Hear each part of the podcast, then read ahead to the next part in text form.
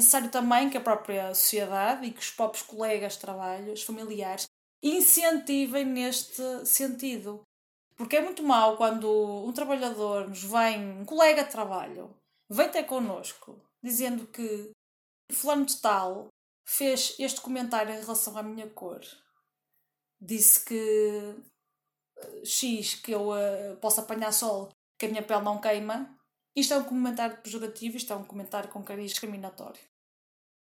A pensar na diversidade que compõe os locais de trabalho, maioritariamente brancos, surge o Color at Work, um espaço seguro de partilha, fortalecimento e empoderamento da experiência negra no mercado laboral. O meu nome é Sofia Medina Andrade e eu acredito na eficácia da diversidade e inclusão para o alcance de um mundo de trabalho digno e mais justo. Sejam bem-vindos e bem-vindas. Olá, comunidade. Este será um episódio diferente, porque, como têm vindo a reparar, os nossos convidados têm sido convidados da comunidade negra, residentes em vários países, alguns que nem falam português, mas cujo objetivo é de partilhar as suas experiências no mercado de trabalho. No episódio 10 falamos sobre privilégio. Acabamos também por falar sobre aquilo que nós esperávamos dos nossos colegas brancos perante situações de discriminação, de exclusão, entre outras. E hoje, mais num contexto de desafio, temos uma convidada especial. Ela é advogada, é uma advogada branca que tem, através de lei, combatido a discriminação no mercado de trabalho, perante situações de assédio laboral. E hoje vai partilhar connosco um pouco da sua experiência e deixar-nos também com algumas ferramentas que nós podemos utilizar caso estejamos perante uma situação de assédio, assédio racial ou de discriminação no mercado de trabalho. Espero que gostem tanto deste episódio quanto eu. Olá, comunidade! No episódio de hoje estarei à conversa com a Sandra Freitas Silva, advogada que conta com oito anos de experiência, tendo como áreas de atuação o direito do trabalho, direito criminal, de família de menores, direito civil e imobiliário e vai falar-nos um pouco sobre o funcionamento da lei portuguesa em casos de assédio moral, racial e sexual no mercado de trabalho. Olá, Sandra, e muito bem-vinda! Olá, Sofia, muito obrigada por este convite e uh, estou desejosa por começarmos a nossa conversa. Sandra, também estou super ansiosa e tenho a certeza que vai beneficiar muito a nossa comunidade esta conversa. Fala-nos um pouco da tua atuação e do que te motiva a trabalhar nestas áreas. Então, Sofia, hum, eu já exerço advocacia há oito anos e já uh, passei por vários casos de, e processos judiciais que abordam estas temáticas.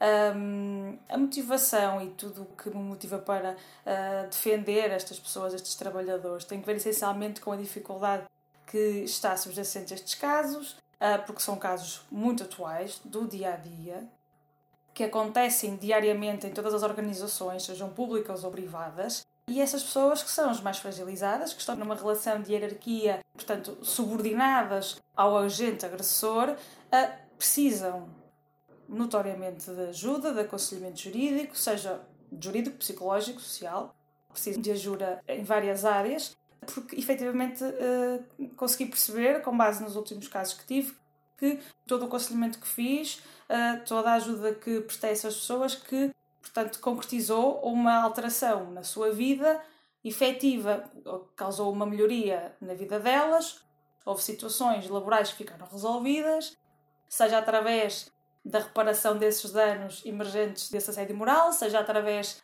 um, da desvinculação do vínculo portanto, laboral que essas pessoas têm para com a entidade patronal e também na parte da questão psicológica e da forma como essas pessoas uh, devem procurar também ajuda e saber que devem procurar ajuda não só jurídica, mas também e muito importante psicológica, porque na maioria destes casos tudo isto uh, degenera para contextos ligados a surtos psicóticos, pode degenerar em depressões, pode, pode degenerar em crises de ansiedade, ou seja, são coisas muito sérias e que hoje em dia deve ser um debate que deve ser transversal a toda a sociedade portuguesa. A lei também merece, já houve avanços em Portugal, mas também merece melhorias crescentes, porque as organizações têm cada vez vindo a ser mais complexas.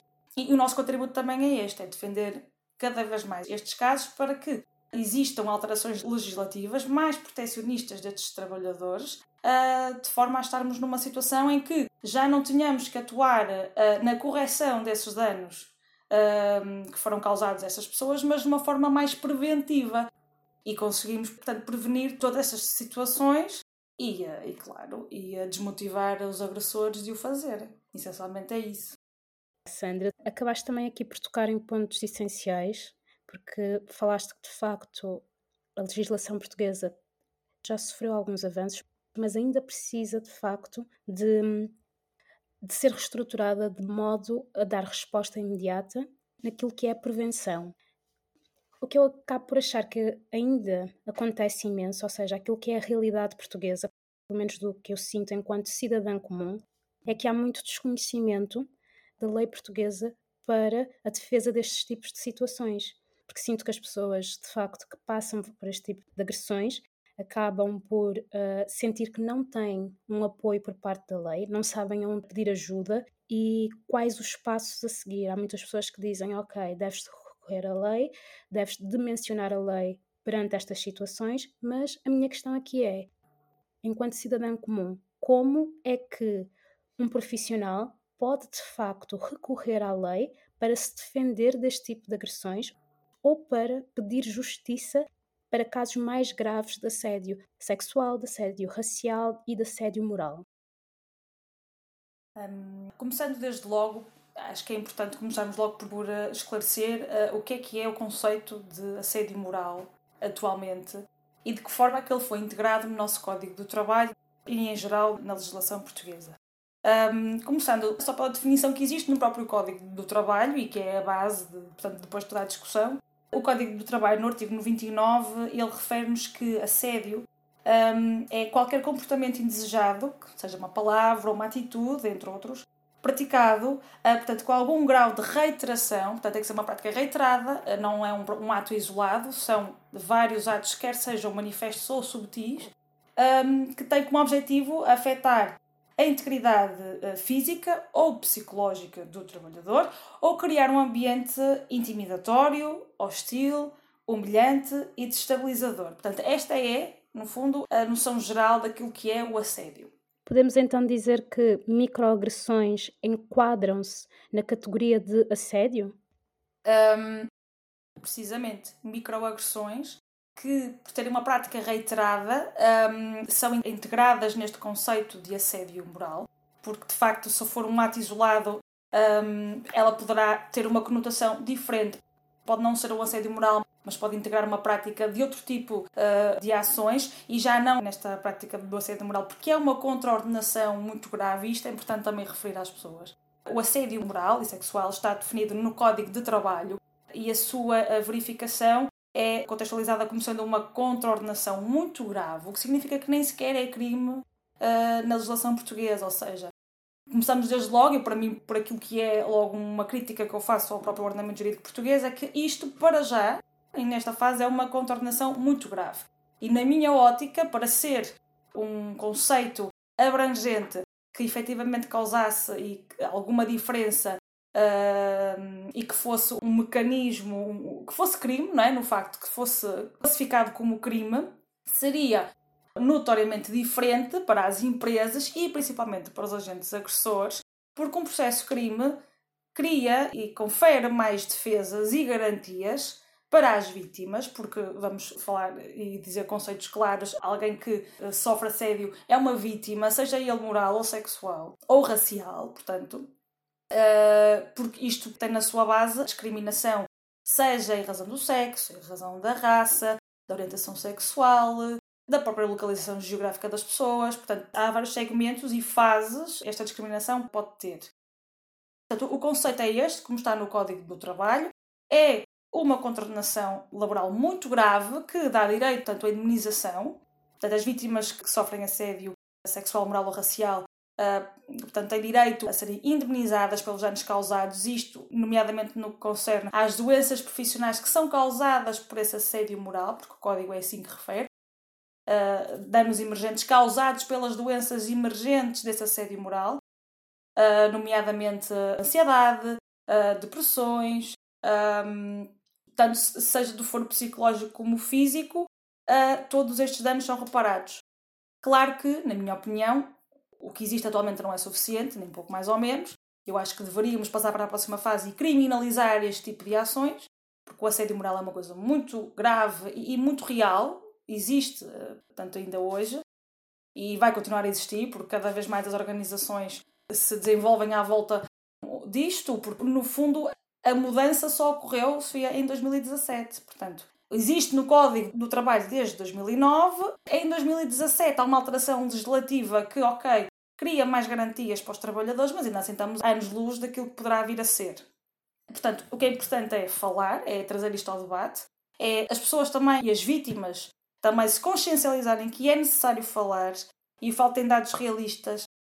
Um, o assédio moral, sexual ou racial. Portanto, se formos a falar a nível de casos que foram reportados tanto aos organismos fiscalizadores, que no caso do setor privado é a ACT, a Autoridade para as Condições do Trabalho, no setor público é a Inspeção Geral de Finanças. Posso dizer que, com base em dados estatísticos destas duas organizações, que são muito poucas as queixas que chegam as vítimas de assédio moral sexual ou racial devem falar, devem uh, reportar estas situações. E há formas, portanto, há formas de o fazer, um, quer seja através de formulários que já foram criados no âmbito do, uh, do site da ACT, existe lá um formulário que é possível fazê-lo online, ou seja, sem ter que uh, se dirigir uh, fisicamente ou enviar uma carta, portanto, é possível fazer essa denúncia online. E, portanto, também se pode fazer através da Inspeção Geral das Finanças. O que é importante é que as pessoas, primeiro, falem disso com colegas, falem disso com familiares, falem disso com amigos, porque a experiência que tenho é que as pessoas que sofreram assédio não têm noção de que estavam a sofrer. Portanto, achavam que aquelas práticas eram normais, que o feitio de, de determinada pessoa, é, ele é assim, portanto, o que ouvi dizer é, ele é assim, portanto, nós temos que que nos habituar, o feitio dele é este. Vamos lá ver. Uma coisa é o feitio das pessoas, outra coisa é quando esse feitio já se transforma em agressões verbais uh, que atentam contra a tua dignidade. E vamos falar de casos muito concretos. Se formos para o âmbito sexual, qualquer convite indesejado que tenha um cariz sexual e que não seja bem-vindo, toques indesejados, uh, um toque no braço, um toque uh, no ombro, ou um bocadinho mais abaixo nas costas, se não sendo desejado que, portanto, é, um, é já um ato de assédio sexual. Uh, palavras sugestivas, mensagens, e-mails que tenham uma conotação sexual, ou então às vezes pode ser um convite para ir jantar, uh, tu dizes um não, a pessoa volta a insistir, e a palavra não aqui é essencial dizer as pessoas têm que dizer o não, e a partir desse momento, quando tu balizas aquela ação com o não, tudo que vier a seguir, ok, esta pessoa já está, já vai começar uma prática de assédio eh, sexual, se continuar nessa insistência. Tudo isto que mencionaste de facto uh, é verdade, mas a minha questão aqui é: imagina, para pessoas que estão em situação de vulnerabilidade, nomeadamente de contrato a meio termo, e que queiram uh, e precisem de garantir aquele trabalho, muitas das vezes estas pessoas têm medo de dizer não, com medo das represálias, com medo das consequências que podem vir a ocorrer desse não. A mesma coisa que, por exemplo, elogios que são feitos à condição física da pessoa e que por muitas das vezes são elogios que são muito uh, forçosos, uh, piadas que são feitas, como por exemplo, ah, tem aqui uma anedota, ah, vocês já ouviram esta piada? Que de facto envolvem questões de género, envolvem questões raciais, que deixam a pessoa que tem certo género, que um, é proveniente de certa raça, que tem certa cor, ouvir certas palavras e piadas que acabam por denegrir a sua dignidade que acabam por diminuir a sua identidade e colocá-las desconfortáveis. A minha questão aqui é: para estas pessoas que querem garantir o seu trabalho, como é que estas podem se defender utilizando a lei? Porque o dizer não, por muitas das vezes, o agressor em si pode levar isto como uma afronta pessoal e a partir daí começar a querer se vingar e a colocar questões que são muito difíceis para a permanência da vítima nesse mesmo local de trabalho. Como é que o cidadão, neste caso, pode agir tendo garantias de que, um, não vai perder o seu emprego e, dois, estará protegido destas represálias que possam vir de facto a acontecer e a ser praticadas pelo agressor? Muito boa questão, Sofia. Uh, sem dúvida. Isso é das questões mais importantes, é os meios de reação que as vítimas uh, podem aceder. Em primeiro lugar, a questão terá que ser denunciada e reportada. Nós temos uh, dois organismos em Portugal e, no caso do setor privado, sendo que um, eu vou dar especial destaque a um, que é a CITA, a Comissão para a Igualdade do Trabalho e do Emprego. isto porque, se estivermos a falar num, num cariz uh, racial, sexual, género ou, ou de afiliações religiosas ou partidárias. Se esse assédio tiver um conteúdo discriminatório, a CIT, sem dúvida, que é a comissão para a qual devem fazer um, a queixa uh, e reportar os factos que estão subjacentes a essa queixa. Portanto, poderão fazê-lo através uh, de queixa direta para a CIT. Poderá ser anónima ou não. Atenção, podem portanto, eh, revelar a vossa identidade, naturalmente, se tiverem medo de represá-las, que é natural, uh, poderão fazê-lo de forma anónima um, e fazê-lo de forma muito eh, sintética. Uh, e eu vou dar aqui algumas dicas, nomeadamente para a organização da prova, porque aqui a prova é delicada, portanto, eu não vou, não vou referir é algo que, que se consiga demonstrar muito facilmente. É necessário haver uma organização de prova para que, quando a inquirição tanto da vítima, tanto do agressor ou de eventuais testemunhas, as questões estejam muito bem delimitadas. Muito deste contexto de assédio é feito um, cara a cara, verbalizando, portanto, uh, e, e, normalmente só está o agressor e a vítima, porque o agressor, claro que vai encontrar um ambiente que seja intimidatório e constrangedor, portanto, irá fazê-lo longe de olhares de outras pessoas. Portanto, uma dessas formas é em cada ato, em cada ação em que a vítima seja uh, objeto de assédio, terá que uh, ter uma espécie de um diário. E isto é mesmo, é mesmo assim. Em cada data, deverá, em cada ação, portanto, de assédio moral, a vítima deverá documentar todos estes atos, nomeadamente identificando a data, a hora, o local ou o setor, se for no departamento uh, uh, portanto, da contabilidade, se for no departamento jurídico, se for no departamento financeiro, portanto, individualizar. Uh, colocar identificação do agressor, porque poderá às vezes não ser só um agressor, poderão ser uma coletividade de pessoas.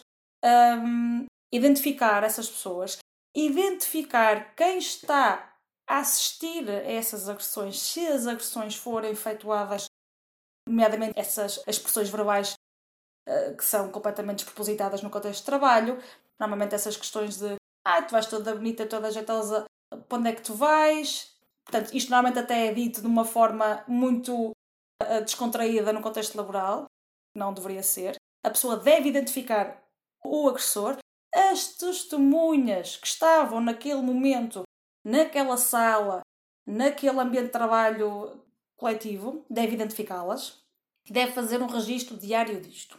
De seguida, uh, deverá também conservar e-mails, mensagens uh, que recebam, seja por via do WhatsApp, por via de, de SMS normais, conservar e-mails desses agressores, dessas pessoas e organizar uma pasta independente do computador da empresa, devem fazê-lo, devem extrair essa informação e colocar no, computador pessoal, ter um arquivo pessoal uh, com estas questões.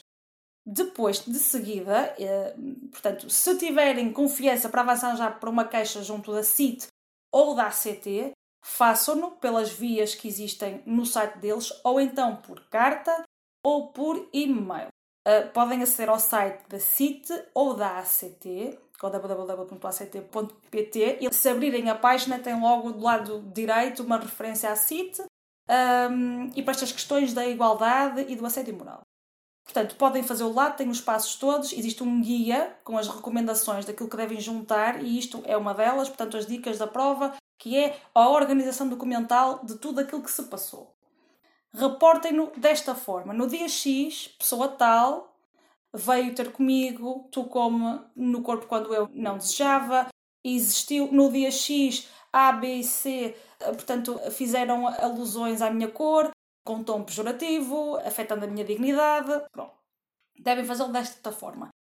Caso não se sintam ainda confortáveis para avançar desta forma, devem procurar um apoio jurídico. As pessoas que tiverem alguma capacidade económica podem logo dirigir-se a um escritório, a um advogado, a uma pessoa que tem algum conhecimento jurídico sobre esta questão. Não tendo capacidade económica, devem requerer apoio judiciário junto da Segurança Social.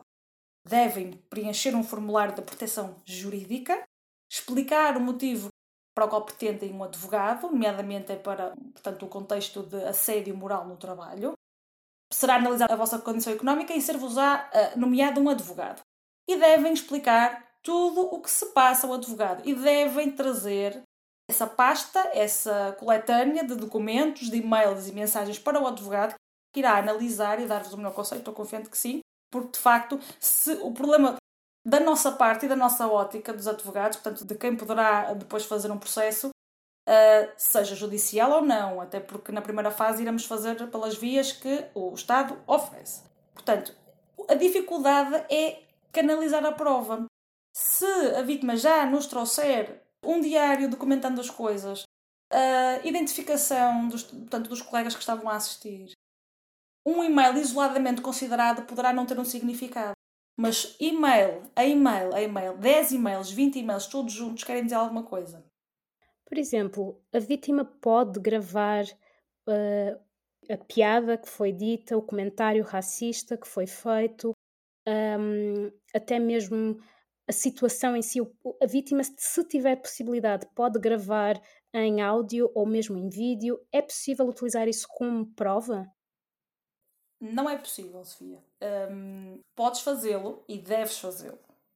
Mas não é admissível depois como prova um, em sede penal. Pronto. Isso é claro porque tratamento de, de vídeo, a reprodução de áudio de, carece de determinados requisitos, é preciso uma autorização judicial para isso, mas, contudo, e aquilo que eu sugiro é fazer na mesma, porque isso para quem está a instruir um processo é importante ouvir é importante ver uh, e ajuda-nos, claro que sim, que nos ajuda a fazer um, a instrução do processo, a prova.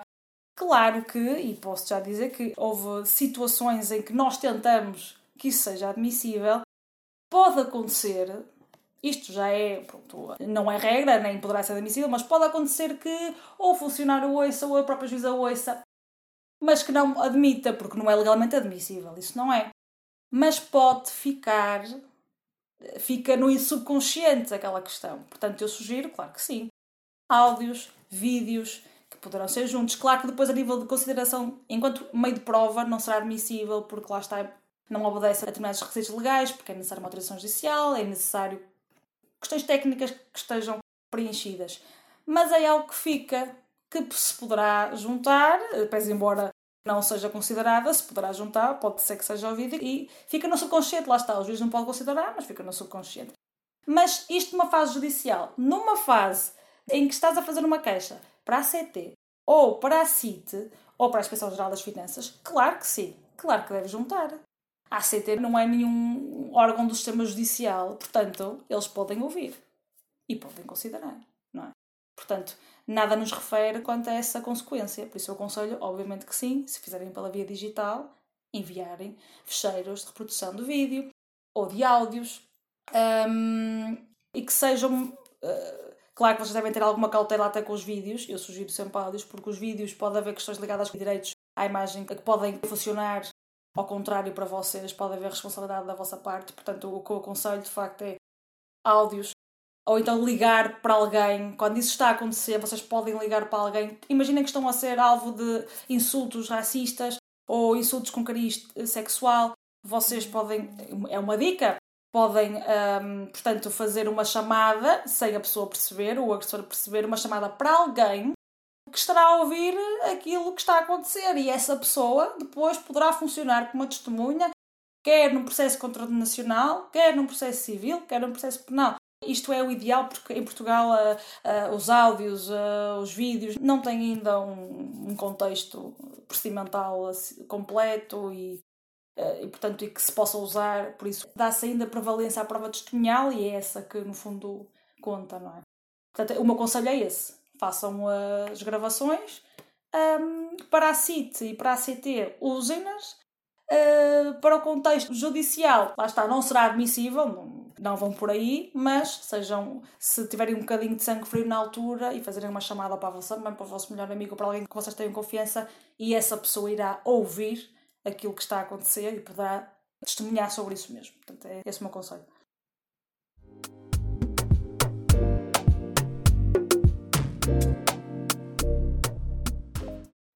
De facto, estes são conselhos muito práticos, muito úteis muito pouco falados.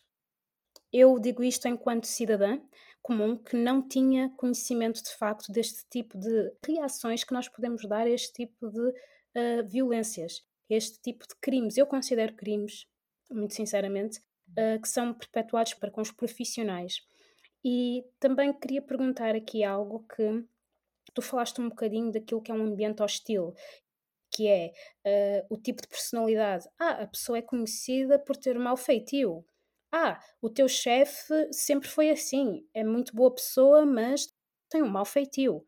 E tudo isto acaba por dar condições para um ambiente hostil e violento para todos aqueles que têm de trabalhar diariamente com aquela pessoa. A minha questão é: dá para definirmos um pouco aquilo que é um ambiente hostil ou propício à violência no local de trabalho? Isto para que as pessoas tenham um pouco mais de consciência, para que as pessoas fiquem um bocadinho mais alerta também para reconhecer esses mesmos sinais e poderem ver, ok, se calhar até sou novo nesta equipa, sou novo nesta empresa, este local de trabalho é novo, mas uh, este mesmo local reúne estas condições que fazem parte de um ambiente propício para a perpetuação ativa da violência. Podes-nos falar um bocado desta questão? Relativamente às manifestações deste tipo de, de agressões, e agora colocando aqui um cariz na parte mais do, do assédio racial, Existem vários exemplos práticos um, e muitos deles têm que ver essencialmente com a questão. Isto tem no cerne a raça, portanto, é um comportamento discriminatório e, portanto, e é suscetível de configurar assédio racial, é assédio moral, portanto, e uma discriminação. Poderá ser através de um isolamento da pessoa, do trabalhador, tanto a nível social como laboral. Vamos dar exemplos práticos. Imagina que, uh, ok, determinada, determinado trabalhador eh, portanto, está a iniciar a sua atividade na empresa, está a correr tudo muito bem, mas há determinados comportamentos, nomeadamente como afetar esta pessoa, se calhar atividades que ela não tem formação, nem foi preparada para tal, nem se candidatou para o efeito.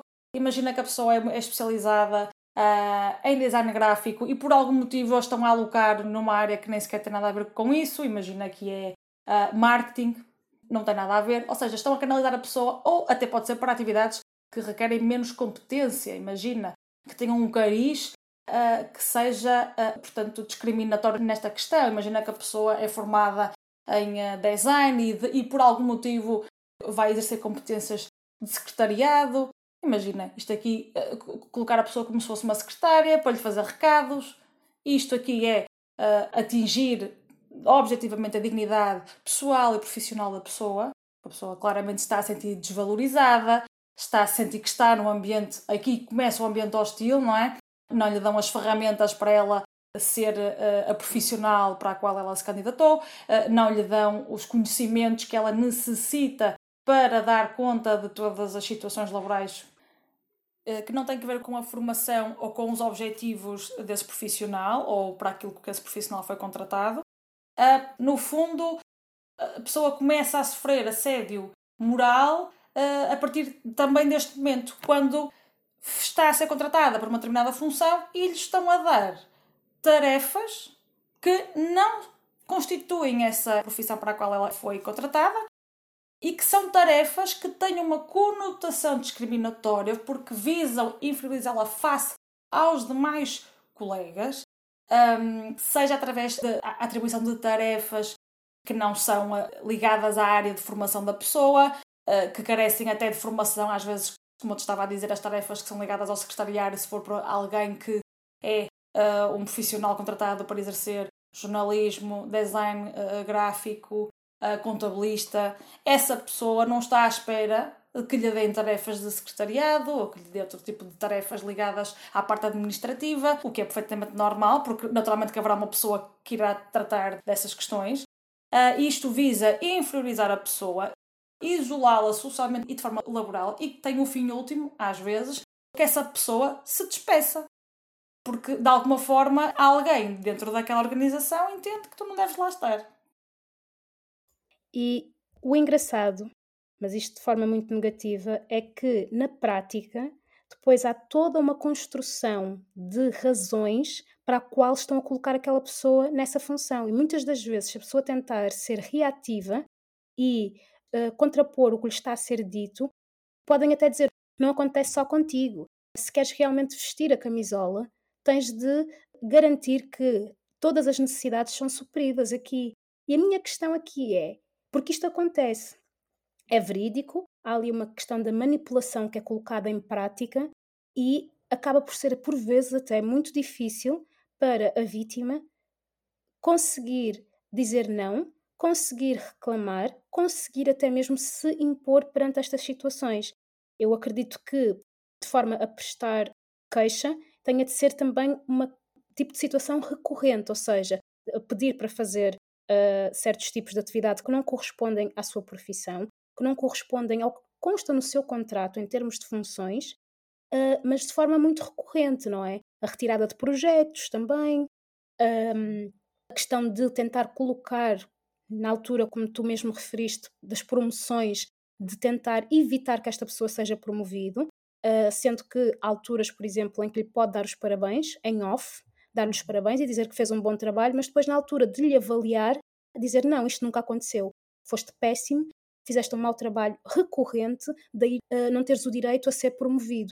Ou seja, é um tipo de comportamento que é recorrente e que também vai causando o desgaste do próprio profissional a nível mental, que começa a pensar que não é bom o suficiente, que começa a pensar que de facto não tem as capacidades necessárias para efetuar essa função e que acaba por afetar a nível psicológico, afeta a autoestima não só a nível profissional, como todos os espectros da sua vida, e isso acaba por, a longo prazo, ter de facto eh, danos muito, mas muito agressivos, certo? Sim, completamente. Que tem danos agressivos e mais do que isso, a própria pessoa pode em determinada altura já entender, ok, isto é, é o que é, é a realidade é esta, eu não posso fazer nada, porque ele ou ela é a minha chefe e ele é que me vai avaliar. E esta pessoa que me está a exercer este tipo de pressão, este tipo de assédio, é a pessoa que me vai avaliar, que me vai definir se eu subo ou não na categoria profissional, se eu tenho bónus, se eu tenho prémios. Portanto, isto é o padrão. Isto é o padrão. Porque é assim, é preciso que as pessoas tenham noção. O assédio é praticado e é praticado pelos vossos chefes, pelos vossos superiores hierárquicos.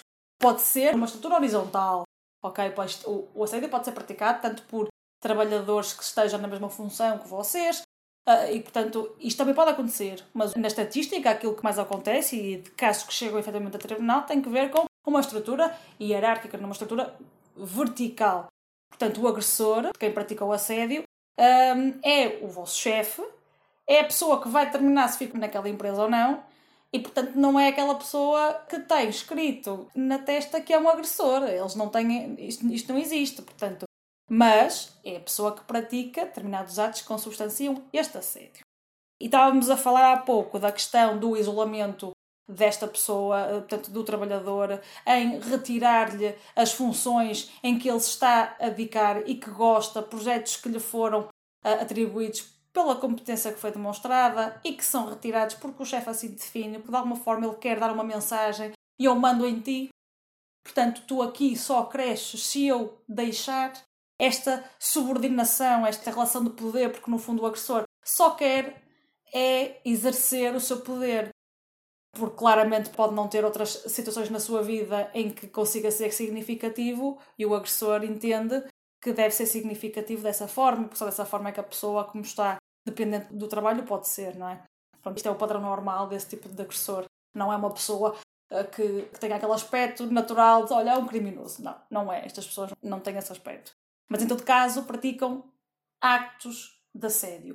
Esta questão que estávamos a falar de retirada das tarefas que a pessoa gosta de fazer, que está vocacionada para o efeito, não lhe dar a preparação e a formação necessária para começar uma atividade, no fundo, largá-lo aos lobos, sem qualquer tipo de preparação. Muita gente pode achar, ah, mas isso funciona assim em qualquer lado. Vamos lá ver. Pode haver gente que se dê bem com esse tipo de trabalho. Uh, há pessoas que não. Há pessoas a quem isso uh, causa e causará a 99% das pessoas imenso stress, imensa pressão, causará doenças, poderá causar um, próprio distúrbio de sono. A pessoa não dorme, a pessoa simplesmente não dorme e acorda de manhã ansiosa para ir trabalhar, porque não quer ir trabalhar, porque isto já está a criar-lhe, portanto, distúrbios a esse nível. Isto já é um padrão. Não dormir, acordar de manhã, não quero ir trabalhar ansioso, eu vou ter uma reunião e não quero. Um, e portanto, não quero ir trabalhar, uh, tem distúrbio do sono, sonha, tem pesadelos com isso, vai ter uma reunião com aquela pessoa e treme imenso, uh, não consegue controlar as suas emoções porque uh, essa pessoa já está a exercer um assédio tão nefasto que lhe causa danos na autoestima e isto é o cerne da questão deste, deste assédio, é prejudicar a autoestima daquela pessoa, é que aquela pessoa entenda ser dependente de ter uma opinião positiva, portanto, daquele chefe, daquele par, e portanto, essas pessoas, em primeiro lugar, têm que perceber que há determinados atos que podem estar a passar neste momento. O seu chefe pode podem estar a tirar tarefas em que essas pessoas costumavam trabalhar ou que eram as melhores, estão a tirar essas tarefas. Poderá não ser apenas porque ah, foi uma decisão da empresa, da administração, não, poderá ser efetivamente porque essa pessoa vos quer passar uma mensagem que ela manda em vocês e que vocês apenas trabalham naquilo que ela pretender.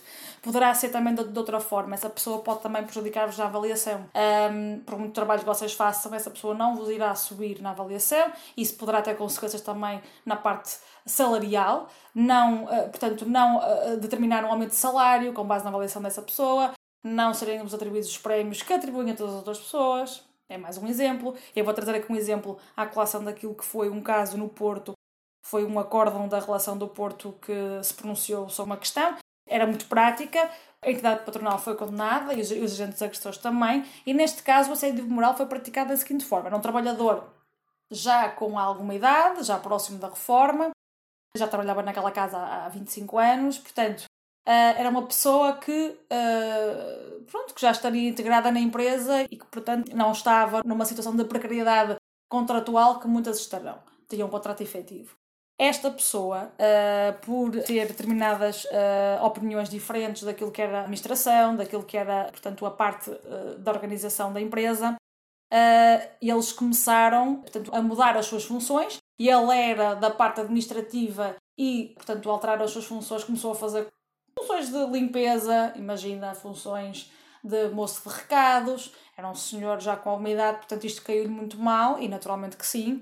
Uh, isolaram completamente os restantes trabalhadores, proibiram-no de usar o computador portátil, porque ele usava isso para as suas funções. Um, não atribuíram aumentos de salários, retiraram-lhe o, o, prémio, portanto, tudo isto, todo este conjunto de atos isoladamente podem não dizer nada. Conjuntamente considerados, foram mais que provas para o tribunal dizer assim: não, não, isto é sede moral, e portanto eles, e, e a entidade patronal foi condenada um, a pagar-lhe uma indemnização. Uh, e portanto, e, e depois o, o, trabalhador poderia ou não manter-se na empresa, claramente que ele não quis manter-se, mas a entidade patronal teve que arcar com todos os pagamentos de indemnização e a questão depois serviu de base para, também para aquilo que hoje em dia uh, podemos falar a nível judicial. Agora a questão que tu colocaste na pergunta mais atrás, relativamente aos contratos mais precários, não é? Contratos de seis meses, contratos de um ano, a pessoa está a precisar de trabalhar, portanto não quer causar ruído, não é? No fundo, tu não queres causar ruído, tu não queres causar celema, tu só queres estar sossegada no teu canto e não queres ser objeto desse tipo de comportamentos. Naturalmente que, das duas, uma, é algo que tu tens que definir como eu não quero passar por isto, ou então se eu passar por isto, eu não vou estar nesta organização durante muito tempo ok?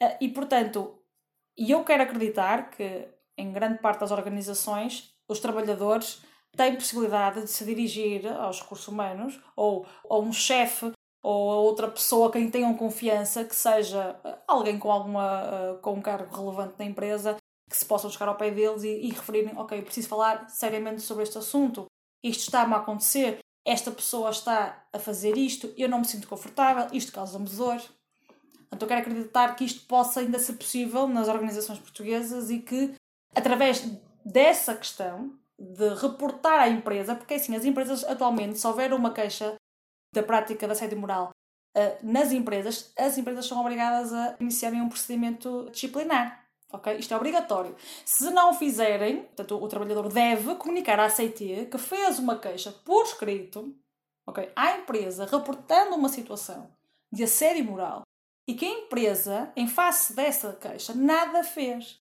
Porque a empresa é obrigada a fazê-lo. E a ACT terá que, naturalmente, investigar a situação e perceber, ok, então vocês não fazem o básico para aquilo que são obrigados, portanto, que é levantar o, o procedimento disciplinar, pode terminar em nada, mas tem que o fazer. Tem que o fazer. Depois há a questão que também falávamos, hum, portanto, a questão de falar, a questão de reportar esta situação às autoridades competentes, à ACT e à CIT.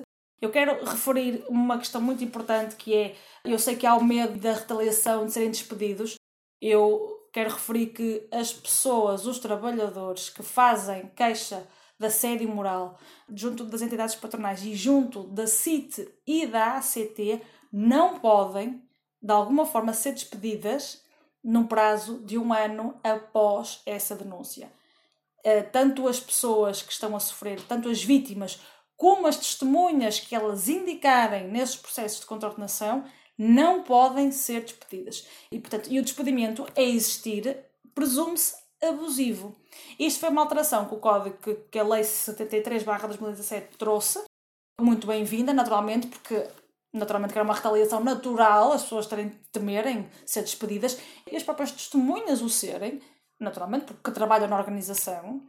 Um, mas o código veio trazer esta alteração, ou seja, existindo um processo contornacional, uma queixa na CIT, na ACT, na entidade patronal, essas pessoas estão sinalizadas. Se houver despedimento, presume-se abusivo. A entidade patronal não tem como uh, fundamentar esse despedimento. Logo, é ilícito. Ok? Portanto, uh, tenham noção, é necessário que as pessoas saibam isto. As pessoas podem se manifestar e podem ter, pelo menos, a segurança que durante um ano, tanto essa pessoa, vítima da assédio moral, como também as testemunhas que elas indicarem, que são trabalhadores, não poderão ser despedidos no prazo de um ano. Isto é o que resulta do artigo 337 do Código uh, portanto, do Trabalho e, portanto, isto é uh, algo que deve funcionar como uma garantia dessas pessoas. Um, e, portanto, para além disto, também há várias outras associações que também nos podem ajudar e dar um aconselhamento até completo. Quem tiver com algumas doenças provocadas pelo assédio, quem tiver a sofrer de assédio, poderá consultar poderá contactar a APAV, a Associação de Apoio à Vítima. A APAV não é só para as vítimas de violência doméstica, é para as vítimas em geral. Sejam de violência doméstica, sejam vítimas de assédio, moral, sexual, racial. E a linha que existe é gratuita e podem e devem expor de que forma é que estão a ser vítimas de assédio. E essas pessoas darão o aconselhamento também necessário para que possam prosseguir a vossa defesa porque é necessário, é necessário falar, é necessário verbalizar. É necessário também que a própria sociedade e que os próprios colegas de trabalho, os familiares, incentivem neste sentido. Porque é muito mau quando um trabalhador nos vem, um colega de trabalho, vem ter connosco dizendo que fulano de tal fez este comentário em relação à minha cor. Disse que eh, X, que eu uh, posso apanhar sol que a minha pele não queima. Isto é um comentário pejorativo, isto é um comentário discriminatório. Uh, é muito triste quando um colega de trabalho que já é uma minoria, posso falar de pessoas de raça negra, como também pessoas que, e hoje em dia temos muitos, portanto, que são imigrantes, que são oriundos de outros países, seja do Brasil, seja Marrocos, seja da Turquia, seja tanto dos países, dos países com uh, condições mais precárias, nomeadamente os refugiados. Claro, estas pessoas são tem que ser o nosso foco. Nós devemos estar do lado destas pessoas, nós devemos estar do lado da vítima. Nós nos podemos colocar logo de antemão no lugar, portanto, do agressor. Isto não pode acontecer. A vítima tem que ser ouvida, tem que ser levada a sério. Por não ser levada a sério, é que não temos o número de queixas que devíamos ter, porque não tenho dúvidas que diariamente as pessoas são alvo de assédio. Claro que, a nível de números, não é expressivo. E as alterações legislativas só existem se houver expressão de números. Felizmente é assim. Teve que haver um determinado número de casos de violência doméstica para o crime evoluir e passar a ser crime público. E enquanto as pessoas não se manifestarem, não houver expressão, tem que falar, eh, e não haverá. As alterações podem ocorrer, mas eu não sei se são este ano, o ano que vem, ou daqui a 5, 10 anos ou 20. E enquanto isto não for falado e for, lá está, tolerado, não há alterações. E as pessoas têm que ter confiança nisto, têm que essencialmente falar com outros e os outros, os familiares, os colegas, têm que dar importância a estas palavras. Têm que dar credibilidade, porque isto não é um ato raro, isto existe. Existe diariamente. E espero que todos estes conselhos, espero que esta realidade que nos estás a apresentar sirva também para desmistificar aqui a vergonha que existe em relação a esta cultura do medo e este crime que é constantemente praticado tolerado e é normalizado. Então espero que de facto, depois desta desmistificação que nos trouxeste, porque eu estou a aprender imenso com o que me estás a dizer, espero que os nossos ouvintes também, e espero que com esta desmistificação venha também a desmistificação daquilo que é vítima, porque tu, enquanto advogada, tu sabes que, de facto, o agressor é que tem de ter vergonha. O agressor é que tem de ter medo, não a vítima. E mais, ser vítima não é sinal de ser fraco.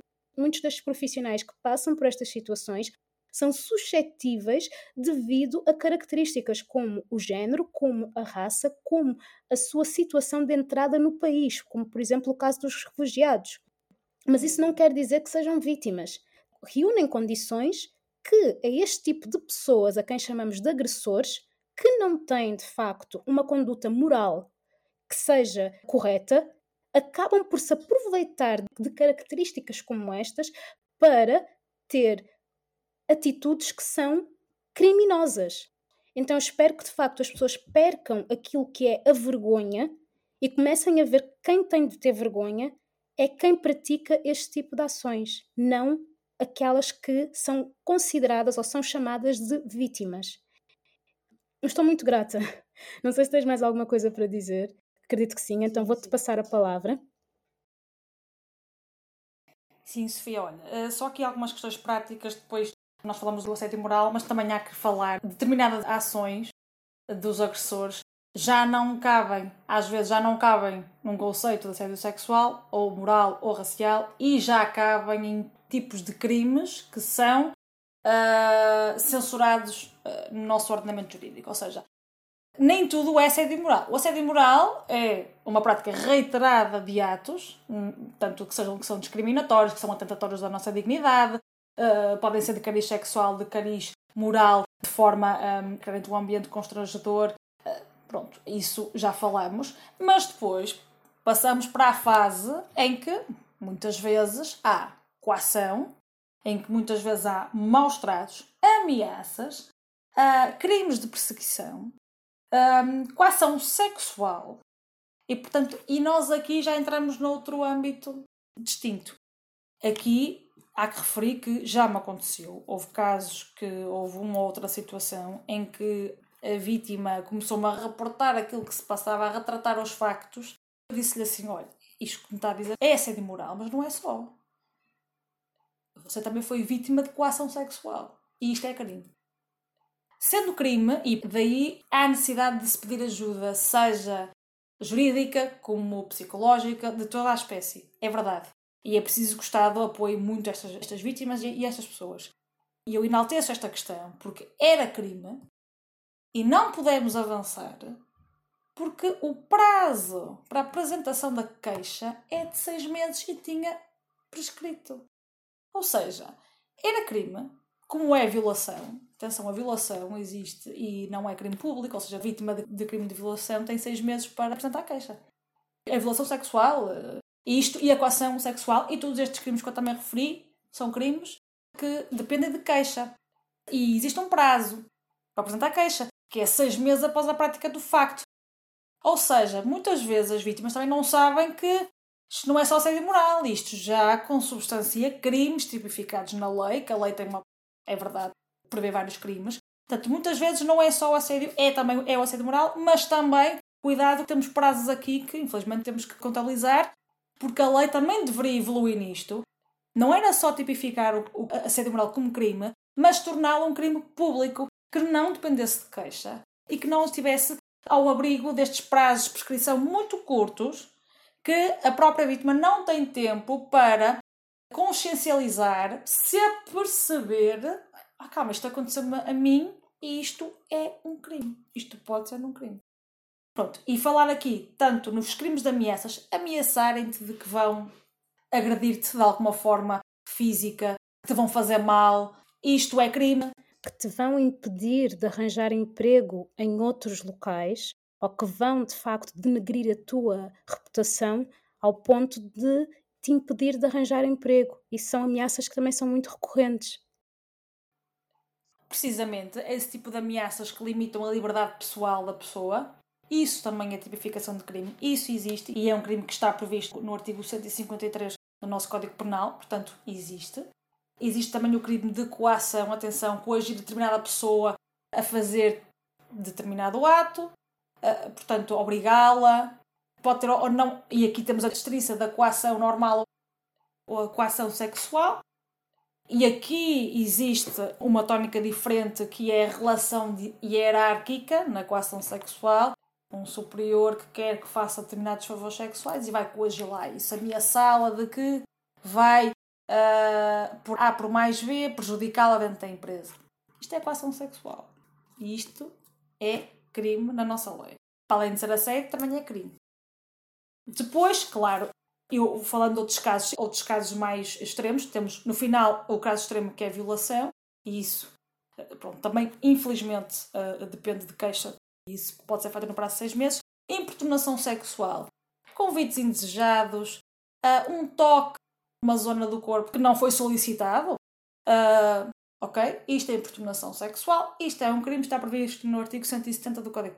Portanto, há várias situações que se consubstanciam não só assédio moral, sexual, racial, como também um tipo de crime que já está previsto no nosso Código Penal. Daí a importância de verbalizarem todas estas ações que vos incomodam a familiares, a amigos e, muito honestamente, eh, junto de profissionais, sejam advogados, sejam juristas, que trabalhem na área, junto da ACT, eles têm pessoas especializadas para isto, junto da CIT, a CIT essencialmente que é a comissão que mais trabalha nestas questões, portanto, eles estão muito preparados. Foi a CIT que fez um estudo que depois baseou a alteração legislativa. Portanto, são eles os porta-vozes, são eles que mais estudam estas questões, são eles que fazem os estudos estatísticos que servem de base às alterações. Portanto, falem com este tipo de entidades e refiram: eu estou a sofrer isto, eu estou a sofrer aquilo. Às vezes, até pode não ser no âmbito laboral. Às vezes, pode ser numa universidade. Pode ser numa escola, a relação de professor e aluno não é caso raro de acontecer professores que, por via da sua posição dominante, aproveitem-se dessa posição para uh, alunos, alunas, uh, funcionários. Portanto, eu estou a falar no contexto laboral, mas também há outras situações. Portanto, isso aí já dá base para outros debates, mas de facto, aqui focando-nos só na parte laboral, quero realçar que para além de existência, portanto, para além dos atos de assédio moral, sexual e racial, podem configurar crime, é necessário que procurem ajuda uh, junto a estas entidades para perceberem se sim ou não constitui crime. E depois também queria referir que todas estas ações, estas condutas discriminatórias, quando avançamos no processo de contraordenação, se o assédio tiver um cariz discriminatório, que uma parte das vezes há de ter, o ónus da prova inverte. E o que é que isto significa? e eu acuso determinada entidade patronal ou determinado agente agressor de X, é a empresa que tem que demonstrar que isso não acontece. Ok? Pronto. Isto se tiver um cariz discriminatório em função da raça, do sexo, e agora imagino uma situação muito clara, a situação das mulheres grávidas, ok? A mulher grávida que está numa situação de fragilidade e que muitas vezes é discriminada apenas por ser mulher e por estar grávida, aqui também entra esta questão e é fundamental trazer isso ao debate. E eh, depois, basta, eh, o código neste aspecto é, é bom, o ónus da prova inverte, refiram que, ok, tudo isto tem uma base discriminatória, o ónus inverte. E a empresa tem que demonstrar, ah não, nós aqui estamos a cumprir tudo. Tem um código de conduta, tem determinadas... Uh, há pessoas aqui que dizem que isto nunca aconteceu, ou seja, é a entidade patronal que, que tem que dizer que tudo está conforme uh, a lei. No entanto, tudo aquilo que eu disse já para trás tem que ser um trabalho feito, portanto, pela, pelas vítimas. E volto a trazer o diário, o documentar tudo o que, o que vos acontece, tudo aquilo que seja, tudo o que vos causa desconforto, humilhação uh, e que seja constrangedor, documentem essas questões. Dirijam-nas à CIT, à CT, portanto, à própria entidade de discursos humanos da vossa empresa, que é obrigatório que o façam, porque eles são obrigados a levantar um procedimento disciplinar. E, portanto, determinando desta forma que hum, há vários mecanismos na lei que ainda não são suficientes, mas são os existentes e que devem ser acionados. Seja em qualquer situação, e este é um dos mais importantes uh, na minha ótica, porque a inversão do ónus da prova é colocar no ónus na, na entidade patronal para justificar que determinada atuação não consubstancia um ilícito um, assédio moral. Portanto, um, portanto, neste caso, eu acho que é muito importante as pessoas saberem isto, saberem que a partir do momento em que fazem uma queixa, a entidade patronal não vos pode despedir nem a vocês, nem às testemunhas que vocês indicarem, que uh, se o assédio tiver uma base discriminatória, se for assente na raça, no sexo, na condição económica, uh, nas ideologias, que o ONU aqui inverte uh, e, portanto, o ONU da prova é a entidade patronal que tem que demonstrar que a situação não é assim, portanto, o trabalhador está mais favorável. Depois, é necessário que também reportem internamente na empresa, junto dos recursos humanos, uh, estes comportamentos uh, de assédio, porque a empresa é obrigada a levantar um procedimento disciplinar. Se não o fizer, vocês devem reportar à CT, porque é uma contornação da empresa, eles são multados porque não estão a cumprir com a legislação vigente e, no fundo, também funciona contra eles. Pois, se nenhuma destas ações resultar, então aí ponderar uma ação judicial. E muito importante, apoio psicológico. Devem procurar, de facto, profissionais que vos ajudem a compreender estas questões, que vos ajudem a, a ultrapassar isto, que vos ajudem a, hum, portanto, a relativizar as coisas, porque o que estas pessoas pretendem é vos minorizar, quebrar a vossa autoestima, humilhar-vos. E, portanto, ninguém merece passar por isto, seja em que circunstância for. Portanto, os agressores é que têm problemas graves, intrínsecos, são pessoas que não têm empatia, são pessoas que têm várias falhas ao nível de caráter, são pessoas que, muitas delas, criminosas, porque isto, como referi, com substância e crime noutras circunstâncias. Portanto, devem ser olhados dessa forma e devem falar. É importante que, enquanto ninguém falar, não serão feitas alterações. As maiores alterações que existiram na nossa lei vieram de movimentos, pessoas que falaram. E, portanto, é necessário que nós comecemos esta mudança e que tanto nós, profissionais, como as pessoas que sofrem isso, falem e conjuntamente temos que impor estas mudanças, temos que impor aos nossos governos, temos que impor às nossas sociedades esta ponderação e trazer ao diálogo do dia a dia estas questões. Sandra, muito obrigada por esta conversa tão elucidativa. Muito obrigada por desmistificar tantos tabus que existem. Muito obrigada por normalizar este tipo de conhecimento, porque o que eu sinto é que há muito desconhecimento e esse desconhecimento alimenta o medo e alimenta este tipo de situações. Por isso, muito obrigada. Eu gostei muito desta conversa, sinto que aprendi imenso. E antes de deixar ir, sim, porque já, já estamos aqui há algum tempo, mas antes de deixar ir, eu gostaria que me respondesses com o conhecimento que tens hoje, com o que já presenciaste em termos de casos, que verdades sentes que gostarias que te tivessem dito acerca do mercado de trabalho? Olha, em primeiro lugar, gostaria que me referissem. Deverás entrar com força, com vontade e deverás estar essencialmente atenta a dizer não. Okay? Não é uma palavra muito importante. E deverás fazê-lo. Não deverás uh, só porque estás numa posição nova, uma posição que ingrata, que é o início do trabalho, muitas pessoas, tanto em estágio como na mudança de trabalho, uh, nós queremos muito agradar, mas esta postura, portanto, o facto de nós queremos agradar não pode apagar ou minorizar a nossa capacidade de dizermos não, não vou ser tratada desta forma, não mereço isto, e, portanto, eu sou uma profissional, devo ser tratada como profissional que sou, com todo o respeito que a minha competência e que a minha pessoa merece. Portanto, um, em primeiro lugar, dizer não. Gostava que me tivessem dito isso e, de facto, é algo que quero transmitir. É dizer não é importante. E, portanto, e depois, mais importante ainda, é que muitos de nós e muitas das pessoas que podem estar a ouvir isto serão os chefes do futuro. É importante que não uh, continuem com estas práticas que atualmente estamos a criticar. É importante que os novos chefes, e, e o mercado de trabalho está a mudar. O mercado de trabalho uh, tem mais mulheres atualmente, de várias etnias, vários profissionais de várias etnias. Os cargos de chefia estão a ser ocupados, quer por homens, quer por mulheres, mulheres em direção uh, de várias raças, nacionalidades, de orientações sexuais muito diferentes. Portanto, isto é o normal. Portanto, isto vai ser a normalidade é importante que essas pessoas, os próximos chefes, tragam uma mudança, que não protelem mais no tempo todas estas uh, práticas abusivas uh, de assédio nos seus trabalhadores. Ok, não é só criticar atualmente e quando eu estiver naquela posição, eu vou agir desta forma e eu não vou deixar que isto aconteça.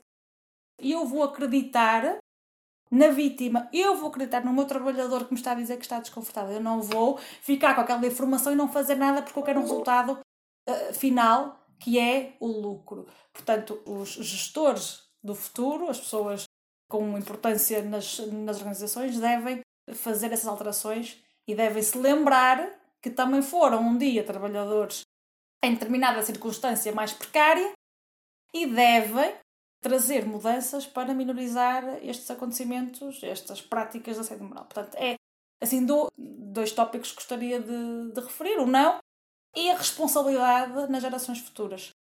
Posso trazer aqui uma terceira, que também é importante, que é, ok, as pessoas não devem ter medo de falar. Esta prática que em Portugal está muito enraizada, que é um, vamos levando a vidinha, que não reclamamos de nada, que isto é assim, não é assim. E enquanto as pessoas não perceberem, que enquanto não falarem, enquanto não reportarem nos vários mecanismos que existem as situações, isto vai continuar igual. E as mudanças vão ocorrer, mas vão demorar muito.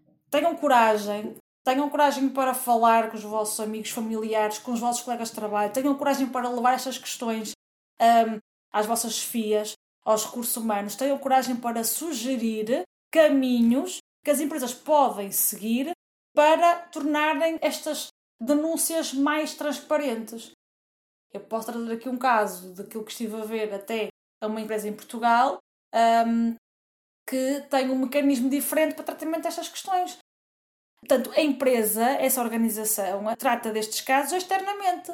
É uma empresa externa que faz o tratamento destas queixas, que avalia de forma independente e parcial se aqueles atos consubstanciam ou não assédio moral encaminha depois para a direção dessa empresa dizer assim, isto é assédio tal, tal, tal. E portanto as empresas depois têm que com aquela informação prosseguir com o procedimento disciplinar. Isto também é uma mudança corporativa na mentalidade e a mudança na mentalidade das corporações vem das pessoas que, que a compõem. E, portanto, aí importância também das pessoas terem consciência e terem a coragem de atuar e de serem a mudança. E pronto, Sofia, muito obrigada pelo convite. Eu gostei muito. Obrigada por se juntarem a mais um episódio do Color at Work. Se gostam deste podcast, subscrevam, avaliem e comentem. Até ao próximo episódio.